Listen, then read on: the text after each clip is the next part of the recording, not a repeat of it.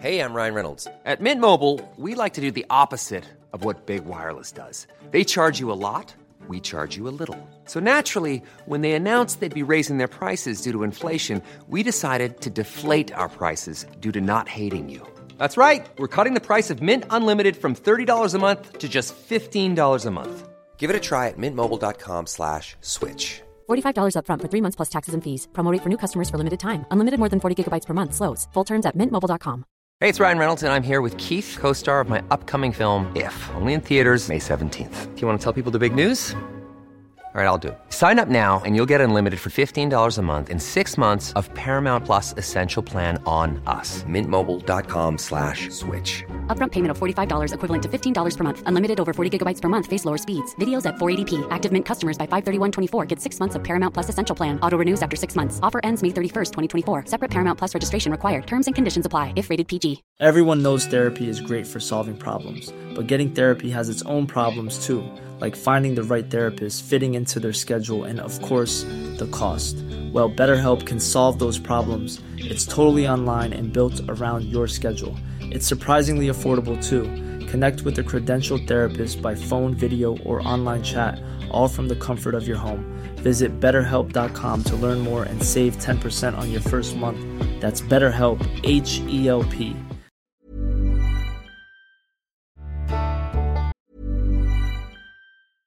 I'm Sandra, and I'm just the professional your small business was looking for. But you didn't hire me because you didn't use LinkedIn jobs. LinkedIn has professionals you can't find anywhere else, including those who aren't actively looking for a new job but might be open to the perfect role, like me. In a given month, over 70% of LinkedIn users don't visit other leading job sites. So if you're not looking on LinkedIn, you'll miss out on great candidates like Sandra. Start hiring professionals like a professional. Post your free job on linkedin.com/people today. Everyone knows therapy is great for solving problems, but getting therapy has its own problems too, like finding the right therapist, fitting into their schedule, and of course, the cost. Well, BetterHelp can solve those problems. It's totally online and built around your schedule. It's surprisingly affordable too. Connect with a credentialed therapist by phone, video, or online chat, all from the comfort of your home. Visit betterhelp.com to learn more and save 10% on your first month. That's BetterHelp, H E L P.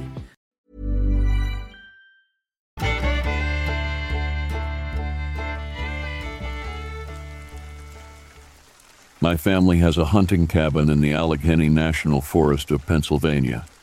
My grandpa, who worked in a steel mill in Pittsburgh, bought the land in the 70s whenever the real estate agents used to go into the mills and post ads for huge plots of lands that the steelworkers would break up and all get their own plots for dirt cheap, then help each other build their camps. Allegedly, there was a gravesite found on the property that my grandpa bought. The details aren't exactly clear how this was discovered, but apparently some type of survey was done before the property was sold, An archaeologist from the University of Pittsburgh uncovered a very old Native American grave. They excavated the grave, but the pit, by that point now just a depression in the ground, was still there. This was on my grandpa's property about 200 yards from the cabin. Of course, I don't know that any of this is true, but the depression was, and as far as I know, is still there, and that was the story we were all told. Of course, when I was a kid, my cousins, and I used to do very dumb and disrespectful things like go back to the site in the middle of the night and dare each other to lay down in it. I probably was about 10 years old when this happened in the early 90s. My dad swears he doesn't remember it, but my cousin I keep in touch with clearly also remembers it. We were sitting around the campfire, roasting hot dogs and marshmallows, talking. That type of thing. Obviously, there was no alcohol on my part as I was like 10, and my dad didn't drink. I remember my dad shushing everybody, and my older cousins and my dad were talking about seeing somebody in the woods. My dad is telling everybody to be quiet, and he shines a flashlight into the woods. We don't see anybody. We go back to our business, and one of my cousins shouts out, There he is again. By shielding the light from the fire, you can see a wispy, grayish human figure walking through the woods slowly, like prowling like he's trying not to make any noise. He was walking from our left as if he came from behind the cabin and was crossing the wood line along our left and then across the front of the yard just along the trees but probably 50 yards or so from us, taking a wide turn to avoid us. Nobody said a word. My dad and one of my cousins both shined flashlights several times, but he would disappear. You could only see him in the dark and after your eyes adjusted. At some point, he walked in the field of view where the fire was between us and him, and we never saw him again. The creepy part is the direction he was walking was towards the gravesite. We had never seen this before and never saw it again. I probably spent a week every summer at the camp until I was about 20. Family drama weirdness after my grandpa died kind of ruined the camp for us, and I haven't been back. Needless to say, we didn't mess with the grave again after this.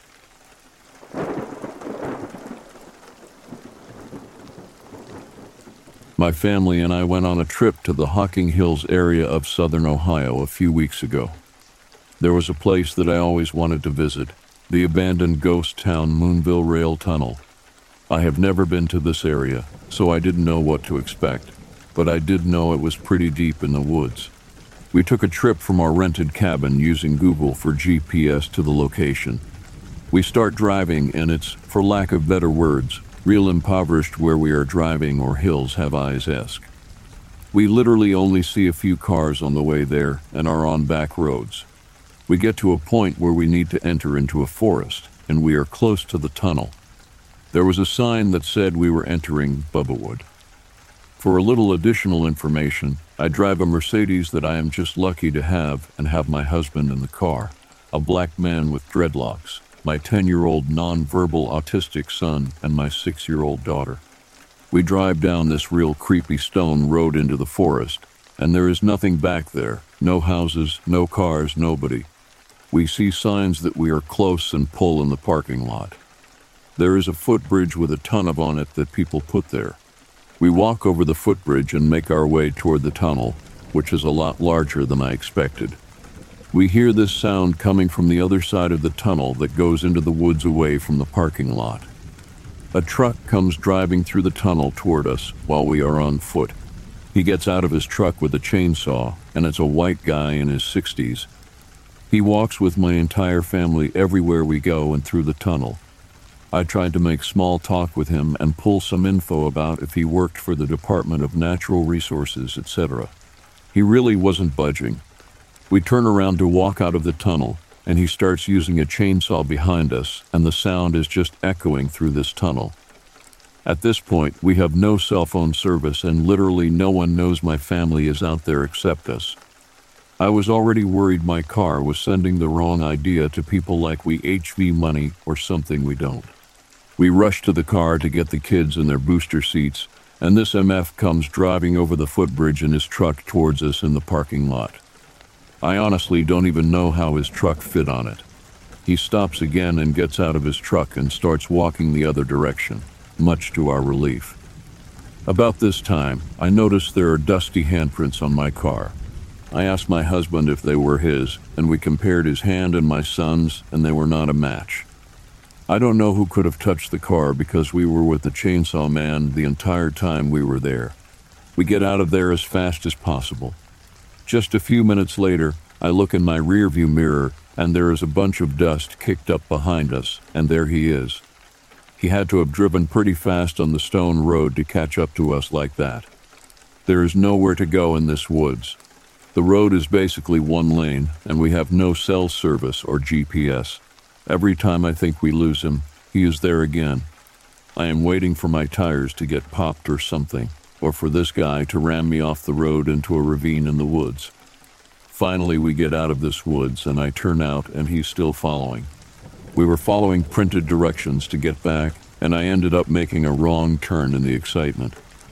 The guy in the truck was finally gone, and I turned around to go back past the stone road that goes into the forest. There is one lone house near this road, and there is his truck, parked there. He had to have seen us drive onto this road into the woods and taken some back way to the tunnel. I don't know if he was just trying to protect the site from more graffiti or what, but he really creeped us out. It was like every scary movie trope rolled into one single event.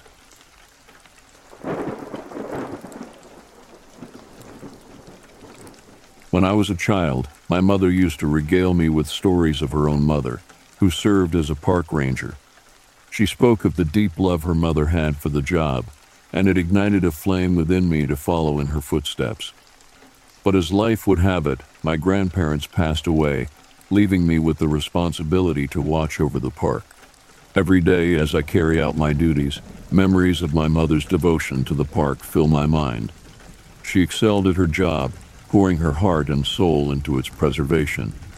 However, she often mentioned the strange occurrences she would hear in the trees, as if they held a secret language only the woods could decipher. Somehow, she considered it normal. As I grew older, I took up the mantle of ranger, ensuring the park remained safe and protected. I always carry a special soda with me, finding solace in the familiarity and comfort it brings. My friends warned me against pursuing this job, recounting tales of resignations and a code of silence surrounding the things they witnessed. But despite their warnings, I felt drawn to this role. In 2019, I received a call to work the night shift during Christmas. My husband pleaded with me not to go, reminding me of our plans to celebrate together. But duty called, and I couldn't abandon my post. After all, how could we go out for a meal if I didn't work to put food on the table? I reassured him we would celebrate when I returned. On my way to the job, doubts began to creep into my mind. What if I encountered something dangerous? What if I got bitten and there was no one around to save me? At least I had my watch, a gift from the job to communicate with others. It offered a sense of security knowing that help was just a call away. Arriving at work, I was greeted by my best friend, who, unbeknownst to me, was also on the same shift. She had been working double shifts, and exhaustion lined her face. She spoke of the strange noises she had heard near a nearby pond. All I wanted was to be home with my husband, but duty compelled me to carry on. As my friend clocked in for a break, I began my shift, Suddenly, I realized that I had misplaced my watch. Panic gripped me momentarily, but I remembered my friend's advice to stay posted. I decided to retrieve my soda from my vehicle instead. As I reached for my drink, a sinking feeling washed over me. I couldn't find it. I brushed it off, telling myself that this stage of the night would pass and it would get better. Little did I know the events about to unfold would shatter that illusion. The night grew darker, and the park came alive with the sounds of an ongoing event. We patrolled diligently, ensuring everything ran smoothly. But then my friend received a call instructing her to split and attend to a request on the other side of the park. She left, believing it was an order from our boss. I followed her, concerned for her safety. As I approached, I witnessed a horrifying sight. A creature leaped down from a tree, attacking my friend and dragging her into the pond. Desperation consumed me as I tried to intervene, but the creature's strength was overwhelming. It submerged into the water, leaving no trace behind. I knew my friend's fate was sealed. Frantic, I reached out to the dispatcher in the park, but my calls went unanswered. Using my watch, I contacted my boss, expressing my worry. He assured me that help was on the way. A rescue team was dispatched to locate my friend Bonnie, but their search yielded no results. The park had to be shut down, and the authorities were informed to ensure the safety of the public. The police acknowledged that something out of the ordinary had occurred, dragging Bonnie into the pond. Reviewing the footage, we discovered the eerie sounds she had mentioned. Despite this evidence, my boss dismissed her claims, chalking them up to insanity. But we knew she wasn't crazy, the weight of the tragedy settled upon us as we had to notify Bonnie's family of her untimely demise. It was the most heart wrenching task I had ever faced. This Christmas, marred by sorrow and disbelief, was a reminder of the price we pay for dedicating our lives to protecting others. As I returned home, eager to share the events with my husband, he noticed the scratches on my arms and face. Without uttering a word, I broke down and revealed the truth that Bonnie was dead and everything had to be closed down. Confronting her family was an indescribable pain I had never known. This was the first Christmas I spent working, and I despised every moment of it. The things I witnessed and the loss I endured had etched themselves deep within my soul. The park, once a place of joy and wonder, now harbored darkness and an unsettling presence that could never be forgotten.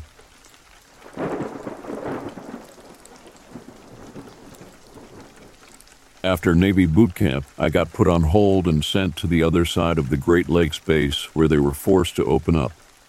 Condemned or out of service barracks to stick me and six other Airedale buddies of mine in. We spent most of our time acting as first lieutenant or duty section leaders to prepare for the other Airedales that were to arrive from graduating boot camp divisions that would also be put on hold. The Pensacola base, which is where we'd wind up going for a school, got torn up during Hurricane Irene. In these barracks, there was four different wings. Two which we had opened up and brought back to life for newly graduated sailors to live in, and the other two were empty. Every night during our midnight six watch, we would see a light switch on in a room in the empty wing, and every night we would investigate it. We opened the door and no one would be in there but there would be a Bible opened up to a specific page on the empty bunk rack, and it would just scare the shit out of us. I also remember hearing about all sorts of sailors committing S over the years on that base, as well as the enlisted club and base movie theater being haunted as F.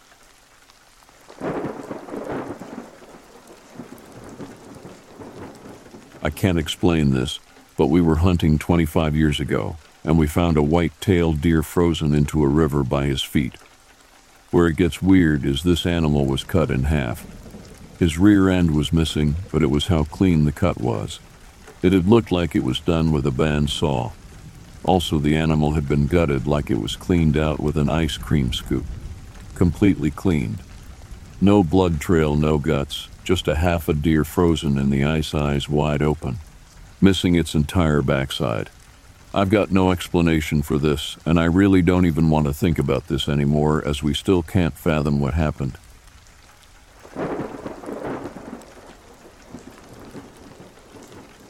My property is pretty old. We bought it from an old couple who gave up on it after a tornado destroyed the silos, barns, and a couple sheds. We've spent years fixing it back up, but only one of the barns got rebuilt. The other is still collapsed. The shed is worn down and the door is blown out, which makes it always scary walking by a dark shed with an empty opening. The silo fell over and is next to the shed, which is across from the two barns. All of this was on my walk to a deer stand in furthest field in the back of my property. I was a freshman in college at the time and hunted until it went dark. I left the stand and started quietly walking back. I always had an eerie feeling walking by the torn down barns but at night it's always way worse. I forgot to mention there's an old well with a concrete slab on top of it, but the concrete siding had a hole. Always gave me the chills. As I was walking by the well and barns with everything super quiet, I all of a sudden jolted my eyes to the fence along the field by the shed. I had heard a chain whipping sound and faint, giddy laughter. When I looked up, I saw two men in prison gang garments, white and black striped suits, quickly galloping away from me, thank God, alongside the fence. Both were laughing and had chains on their hands and feet. I quickly fell to the ground and loaded my rifle in terror. I looked through my scope where I saw them running alongside last. It was the biggest field on our property, so they had another 100 yards to go alongside the fence before they hit the woods, but they were gone. I laid there searching for 10 long minutes before chalking it up to being sleep deprived from the morning hunt. I've never had experienced something so real, but I must have imagined it.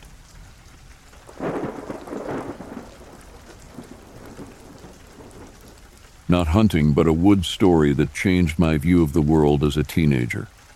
Up the street from my childhood house was a couple trails. I had a four wheeler and would ride the trails all day. One day I'm riding and I get this random horrible feeling, so I stop and get off with the ATV and start walking up the trail. Well, some asshole put a piece of fishing line across the trail that would have easily took my head off. I'm guessing the pit feeling in my chest was being watched, or I subconsciously noticed the fishing line. I have no idea why I stopped that day, and it's baffled me ever since, but it honestly changed my life forever.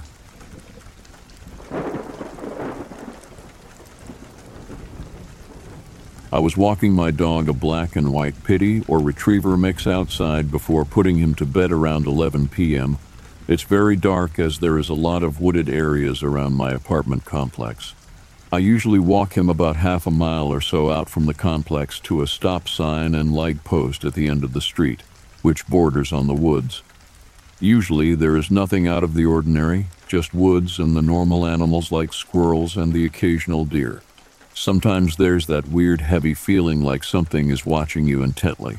But I mostly ignore it, and we cut our walk short and head home since a brief scan of the area shows nothing is there. Tonight there was that heavy, watched feeling again, but when I scanned the woods, there was something there. A dog with glowing yellow eyes that looked exactly like my dog, down to the heart shaped white spot on his chest, standing just past the tree line, staring directly at us. It looked like it could be his twin, but there was just something off about it that invoked that feeling of run. My dog definitely saw it too and was whining and staring at it hard. Usually, my dog is reactive to other large dogs, but he seemed more scared than anything else and wanted to get away, which is very abnormal behavior for him. After seeing it, I fought that run feeling and walked quickly but casually back into the gated area and home without looking back, but listening very hard for anything coming behind or to the sides of us. Instinctively, it felt like the safe thing to do, I don't know why. It seemed like it didn't follow, but who knows. I do know that I will be skipping nighttime walks for a while, that's for sure. Any ideas on what that might have been? Google was not much help. We live in North Georgia at the base of the Appalachians, but I didn't grow up here, so I'm not sure of local folklore for the most part. Appreciate you reading this, and sorry if the format is weird. I'm on mobile.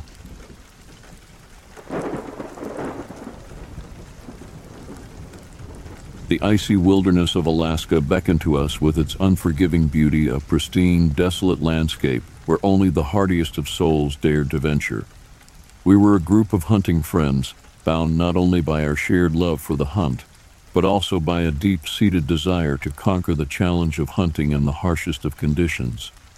Little did we know that this expedition would push us to the brink of our endurance, pitting us against a supernatural force born of myth and terror. We set out well prepared, our gear and supplies carefully selected to withstand the biting cold of the Alaskan winter. Our rifles were oiled, our senses sharpened, and our spirits high. The snow crunched beneath our boots as we trekked into the heart of the wilderness, the very thought of the hunt fueling our determination. Yet, as the days passed and temperatures plummeted to bone chilling lows, we soon realized that we were at the mercy of Mother Nature herself. Our supplies dwindled faster than expected, and the merciless cold gnawed at our spirits. It was as if the wilderness itself sought to test our resolve. Then came the first sign that something was amiss.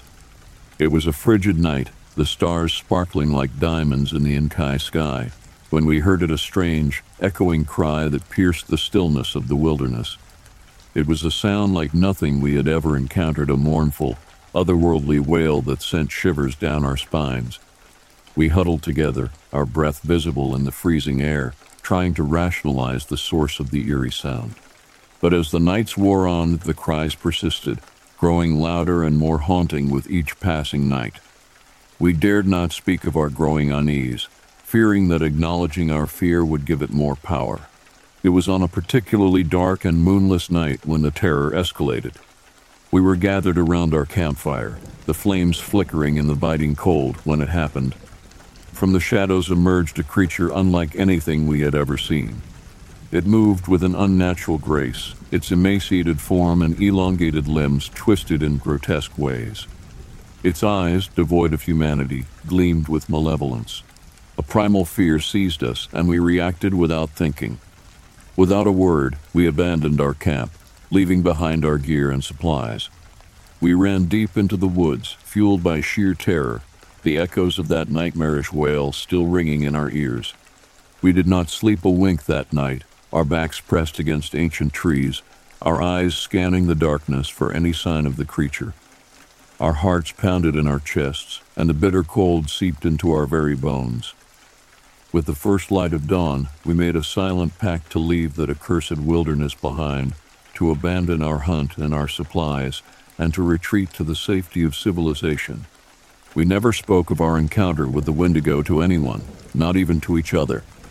It was a secret too horrifying to put into words, a terror that would forever haunt our dreams. The memory of those echoing cries in the Alaskan wilderness and the malevolent creature that pursued us would stay with us until our dying days a tale of survival, unspeakable fear, and a decision to leave behind the unexplainable horrors that lurked in the frozen depths of the wild.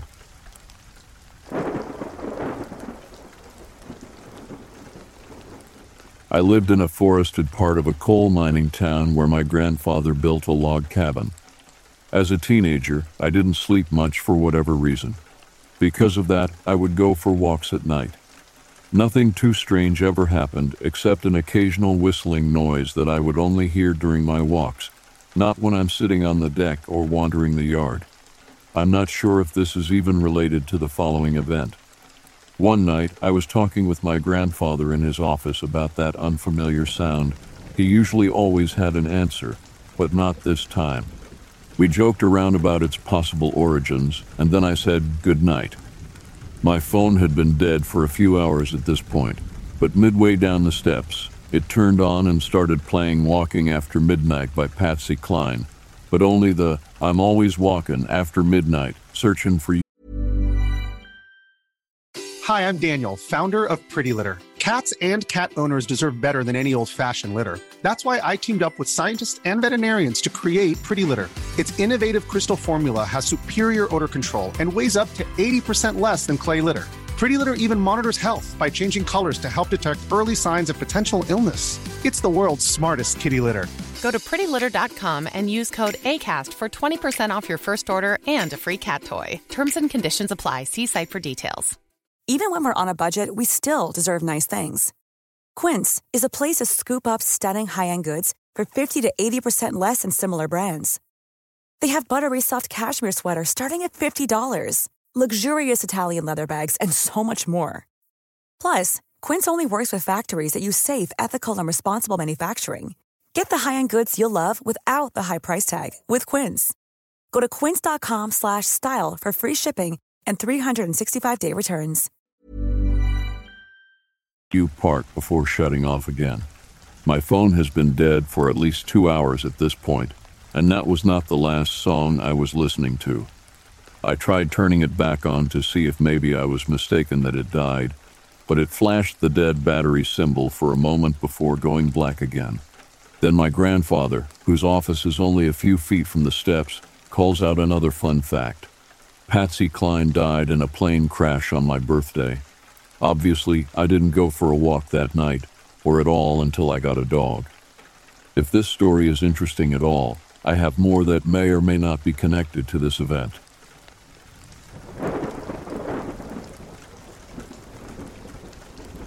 Back when I was in grade school, I had a memorable turkey hunting experience in the wilderness of Missouri. It was a crisp morning, and I set out with my gear, filled with anticipation for a successful hunt. Little did I know that the events of that day would forever etch themselves in my memory. As I patiently waited in my concealed spot, hoping to catch a glimpse of a turkey, I noticed a sudden burst of movement in the distance. A deer darted through the underbrush, pursued closely by two energetic coonhounds. Startled, I watched as they disappeared into the wilderness, leaving me intrigued by their unexpected presence. A couple of minutes passed, and to my surprise, a solid black figure emerged from the shadows, following the path of the deer and hounds. Assuming it was another dog, I thought nothing of it and continued to wait for my chance at a turkey. However, as time ticked by, an inexplicable sensation washed over me, tingling the hairs on the back of my neck. Something felt off. Instinctively, I turned around, a shiver of unease running down my spine. And there it was, a mere ten yards away, steadily advancing towards me, utter silence enveloping its presence. The sight before me was striking an ebony creature with piercing eyes, making its way towards me with an uncanny grace. Its movements were fluid, and the absence of sound intensified the eerie encounter. I stood there, frozen in awe and confusion, unsure of what lay before me. In that fleeting moment, the black enigma altered its course, as if startled by my sudden awareness. With a quick change of direction, its tail dropped to the ground, forming a slight curl, a telltale sign of feline instincts.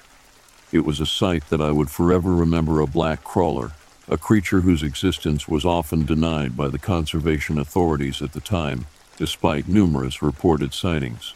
In retrospect, I speculated that the majestic predator must have been drawn to the motion of my decoy as I walked through the brush. Perhaps it perceived the decoy as potential prey, silently stalking its simulated target. But my inadvertent turn had disrupted its plan, causing it to retreat into the wilderness, leaving me both relieved and intrigued by the encounter.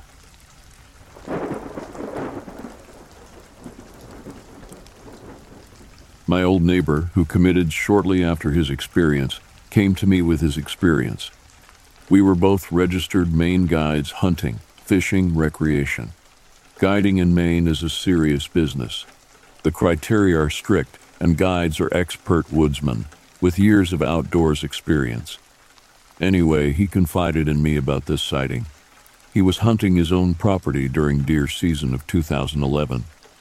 The property is located on the Jefferson Washington town lines, which are also the Knox Lincoln County lines in Maine. The particular property is a Christmas tree farm and is private property. My friend was watching a run where deer regularly traveled, cutting through his property. He observed for about a minute a bipedal creature walking, with its upper body well above his Christmas trees. It had a wolf's head, was muscular and covered in hair, but walking like a man. At the end of the sighting, the creature dropped to all fours and took off down the run. He was shaking when he told me the story, and based upon my few years working in law enforcement, I don't believe he was lying. Both of us guided for bear hunters at the time, and I know he was very familiar with bears and Maine wildlife in general. He made a particular emphasis on the pointed ears. He said it looked like a werewolf. In Maine, people do see these things and generally call them wendigo. After that sighting, I carried a firearm going to my barn at night. I am certain that he told me the truth. Unfortunately, he for some reason committed shortly after he told me about the sighting, which was very fresh at the time. The area has some large tracts of woods with very limited access due to private property. There is a stream passing through the area and some high ridges. Also, old cellar holes and stone walls are scattered throughout the forest behind the property. Food sources are plentiful in the area, with old apple trees, berry patches, deer, turkey, snowshoe hares. Bears are present in the area, but not in huge numbers. Moose are also present, but again not in huge numbers. While I still own a house very near the spot, I have moved to South Dakota and have no intention of moving back to Maine due to political economic reasons. I am curious if other Maine folks have seen these things. It seems to me that people have, but always in hushed conversations about an uncle.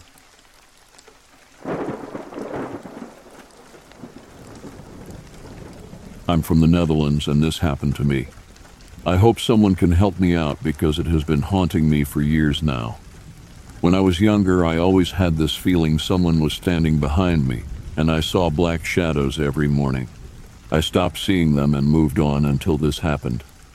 One night I saw this figure in the middle of my room against the wall. It was very tall, like nine feet or something, very skinny, like you could see his ribs and spine had gray blackish skin. It had big black eyes and a lurking smile with sharp teeth. It had very long limbs, arms, legs, feet, hands. I remember it had a chain around its neck, and it had little horns. It was very slow. At that time, I was in an abusive relationship and I was very depressed. It seemed to haunt me every time I got into a new relationship. If I brought my girlfriend home, my behavior changed. I got grumpy and irritated, and if she gave me love, I got terrified. My whole body started to shake, and talking was hard. When we broke up, everything was fine again, and I could leave it behind. After years, I started dating again. But the minute I brought someone home, it was like, nope, this doesn't feel right, and I got this overwhelming feeling again, even with friends sometimes. I tried to block this whole thing, but it's only possible if I stay alone. My sister saw it standing on the stairs to my room one day. She described it the same as how I saw it that one time, but it didn't do anything. She said it just stood there. After a while, I met this girl. She said she was spiritual and locked it in a spell jar after I got a panic attack again. We broke up and it felt like something was missing. I saw the jar and immediately opened it. What could this be? That one time was the only time I saw it, but I feel his presence now and then. It's like I could imagine it next to me. I just hope someone can help. I'm not scared of it anymore because it's harmless so far as I know. It's just still in my mind. I had multiple theories about what it could be, like a lost soul or something. Weirdly, it is quiet now. I do have a girlfriend at the moment. Sometimes I thought it was protecting me, if that makes sense. My exes were very abusive and manipulative. My girlfriend now is very supportive, and it's just a healthy relationship, and it is quiet. Other commenters describe their own experiences. Pretty much the same thing happened to me. Ditto on the toxic relationship at the time, and pretty sure it was during one of my lowest points depression wise. The only thing is, this humanoid had a Homburg type hat on and a long cape. It was standing over me during a sleep paralysis event and had both of its hands hovering over my chest like it was both trying to keep me from moving and also like stealing my soul. The figure's fingers were extremely long, pale, and with sharp tips reminiscent of the pale man from Pan's Labyrinth. Didn't really notice nails though, just pointy and long fingers. When I was finally able to move, the thing just dissipated into the ceiling. Literally felt like a demon feeding off low vibrational, fearful frequencies. The next comment I have seen something similar where I grew up. The countryside in Denmark. A tall figure, about two meters tall or more. Long, skinny arms and legs. It didn't do anything, just stared at my buddy and me. A couple of weeks later, my sister and her boyfriend saw the same thing, not far from where I saw it. They were taking our dog for an evening walk, and suddenly it appeared about 30 meters from them. Again, just staring. The dog began to whimper and flee with the tail between its legs, then ran home and locked the doors. About a week later, we found a dead deer on our farm. The abdomen was torn, ripped open, and the guts were all over the place. The biggest predators we have in this part of the country are foxes and badgers, and I don't think they can attack and do that to an adult deer. Shortly after, my whole family moved. Some to another farm, others to a semi large town. I am living in the town now, but I swear, sometimes I still see it in the dark.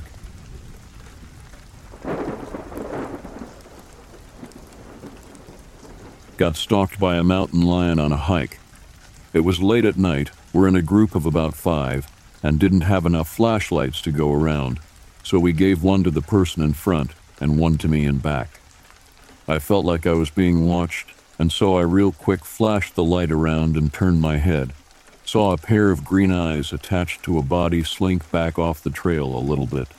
Our light wasn't powerful enough to get a super good bead on it, but every 30 seconds or so thereafter, I would turn around and flash the light up the trail probably saw something about 75% of my turnarounds. It followed us for probably half hour until we were 10 minutes from the cars. The people I was hiking with didn't notice, and mountain lions don't often jump large groups of adults, but I wasn't really about, statistically, we're probably fine at that point. No one else noticed, and I didn't say a word while it was following us, really didn't want to run the risk of a panic.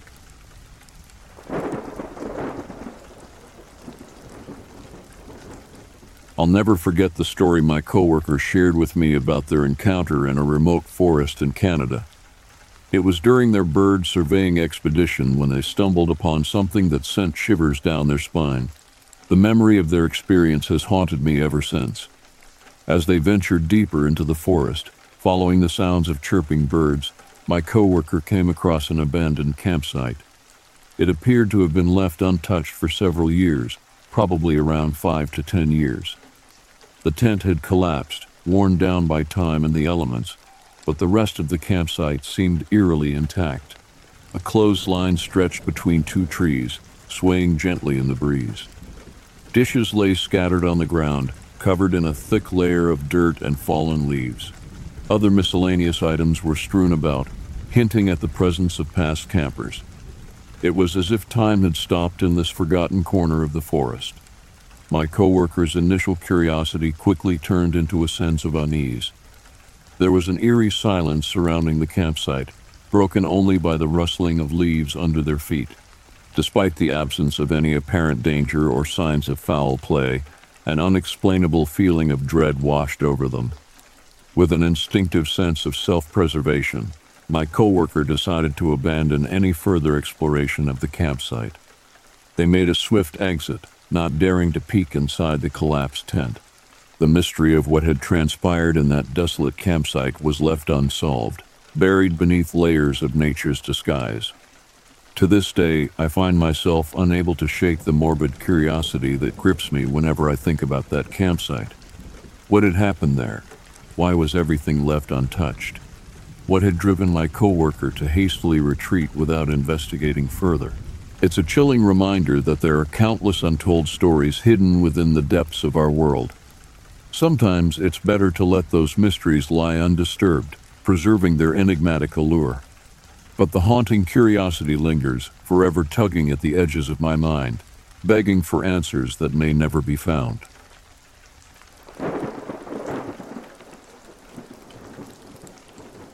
Let's start off with my granddaughter, Anna, who is a toddler with sensitive abilities. I understand if it seems unbelievable, but it is basically being more tuned to unnatural occurrences. I am also sensitive. A began not wanting to be in her room from about one month of age. This has severely escalated. She has been waking up anywhere from 2 3 a.m. each night, screaming as if she is terrified and will not go back to sleep until 8 9 a.m. Her parents cannot put her back in her room. She is so terrified. They take her to the main level and attempt to get her back to sleep. When I was watching her about a month ago, I was changing her diaper in her room. She kept looking at the closet door, terrified, and was pointing and trying to tell me something. This has continued. I started to wonder if the old woman who died in this condo may still be around.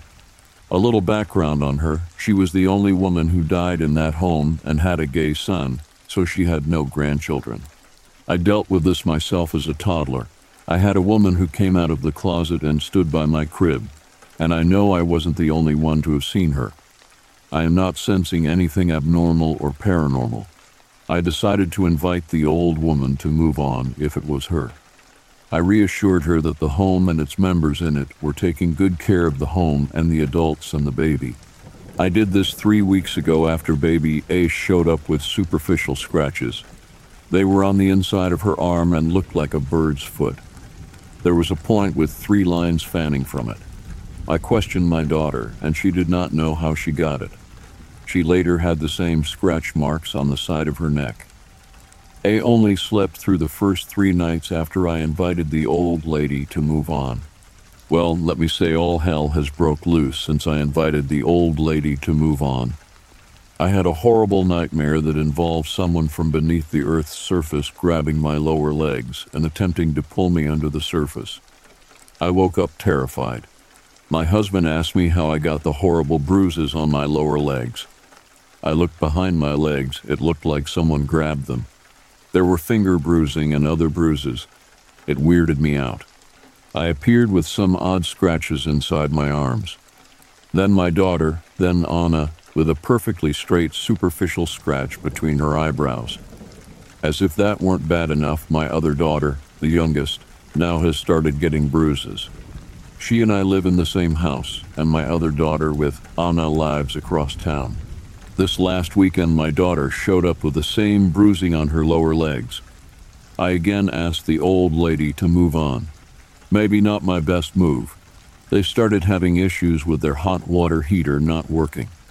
After a plumber and electrician did some digging, they discovered the breaker was flipped not only inside, but also outside of the box for the whole condo complex. Nobody in that condo unit touched it, and nobody can just walk into my daughter's complex. They had the electric company out three times within 12 hours. Well, my daughter took on replacing the upper and lower heating elements with no results. The plumber came out yesterday and thought it was the upper and lower thermostat. He replaced them and still nothing. He thought it was the breakers. The electrician came out and discovered it was not the breakers, but frayed and arching wires that were no longer grounded. He could see there were charred marks on top of the hot water heater. The location of this is under the stairs to the second level, the only interior second floor escape. I discovered there was only one smoke detector on the upper level, located in the hall. The HW heater is under the doorway of Anna room, basically at the landing at the top of the stairs. Her parents would not have been able to reach her safely. The electrician and we are questioning how the electrical wires could have become burned. I now am worried that we are not dealing with the old lady, but maybe something else. We are now having stuff happening at both homes.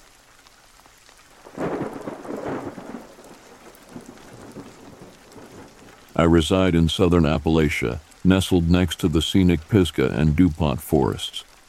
In this picturesque region, I have become acquainted with a rather intriguing phenomenon. It's not something I can easily explain, but I often catch glimpses of shadow like beings with dark faces. They stand about five and a half to six feet tall, peering around from behind trees. These sightings have become a regular occurrence in my life. At first, I attributed these encounters to the paranormal, as I can never seem to find them once they retreat behind the protective veil of foliage. Every day, without fail, I spot at least three of these enigmatic figures. It's frustrating that I have never managed to capture a photograph in time, as they swiftly vanish from view. It's as if they possess a supernatural ability to conceal themselves. Curiously, after briefly revealing themselves to me, they occasionally peek back out from behind the tree to check if I have moved on. Despite their elusive nature, I have never felt threatened by their presence. We seem to coexist in a state of peaceful indifference. I go about my daily activities, paying them no mind, and they reciprocate by showing no signs of aggression or harm. I share this story in the hopes that someone may shed light on the nature of these mysterious beings. Perhaps there are others who have encountered similar phenomena or possess knowledge that can help unravel this enigma. If not, that's perfectly all right. Maybe someone will find amusement or intrigue in my account. After all, it's the peculiar mysteries that add flavor to our lives and spark the imagination.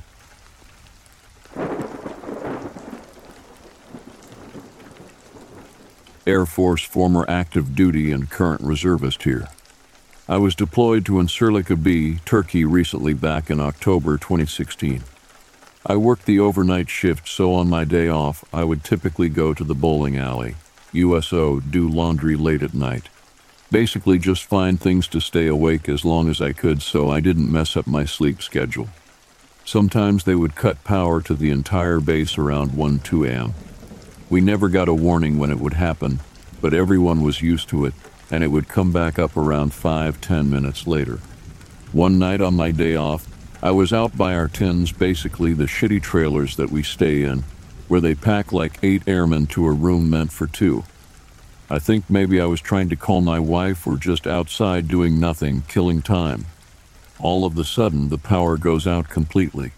It's around 2 a.m. No street lights, no lights coming from buildings. It is pitch black on the entire base. I figure after five, ten minutes it would come back, so I'm waiting. After about five minutes, I hear security forces, military police vehicles with their sirens racing up and down the streets.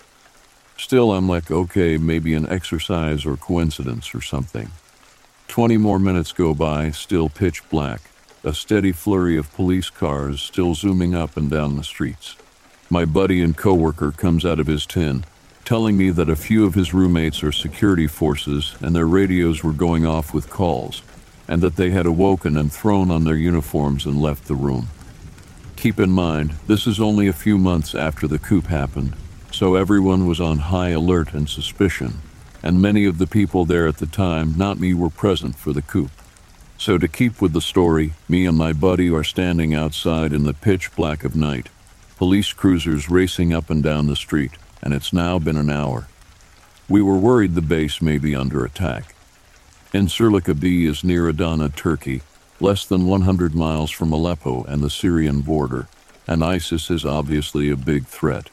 Beyond that, we thought it could be another coup attempt by the Turkish people.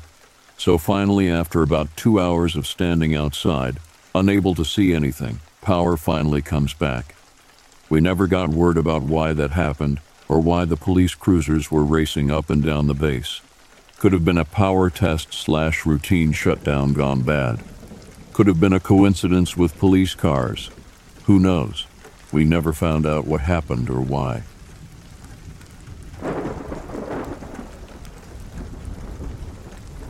During the last round of mutual F between Israel and Gaza, we took hold of a house in a city in the north of the Gaza Strip. One day we see a light gray, nearly white donkey with a foal coming towards us. After a quick discussion with the commanders, it was decided that we should open fire in fear that Hamas might have planted a bomb in the donkey's stomach. So we shoot, pretty sure we hit it a few times, and they both ran away and did not return. So far, not that weird, right? When we were done in that hellhole and I came back home, I talked to my friend from another unit and casually brought the donkey story up. He said they had the exact same experience, down to the color of the donkey, checked up with friends from various units. Sure enough, nearly everyone had the same experience, even ones that were much farther away.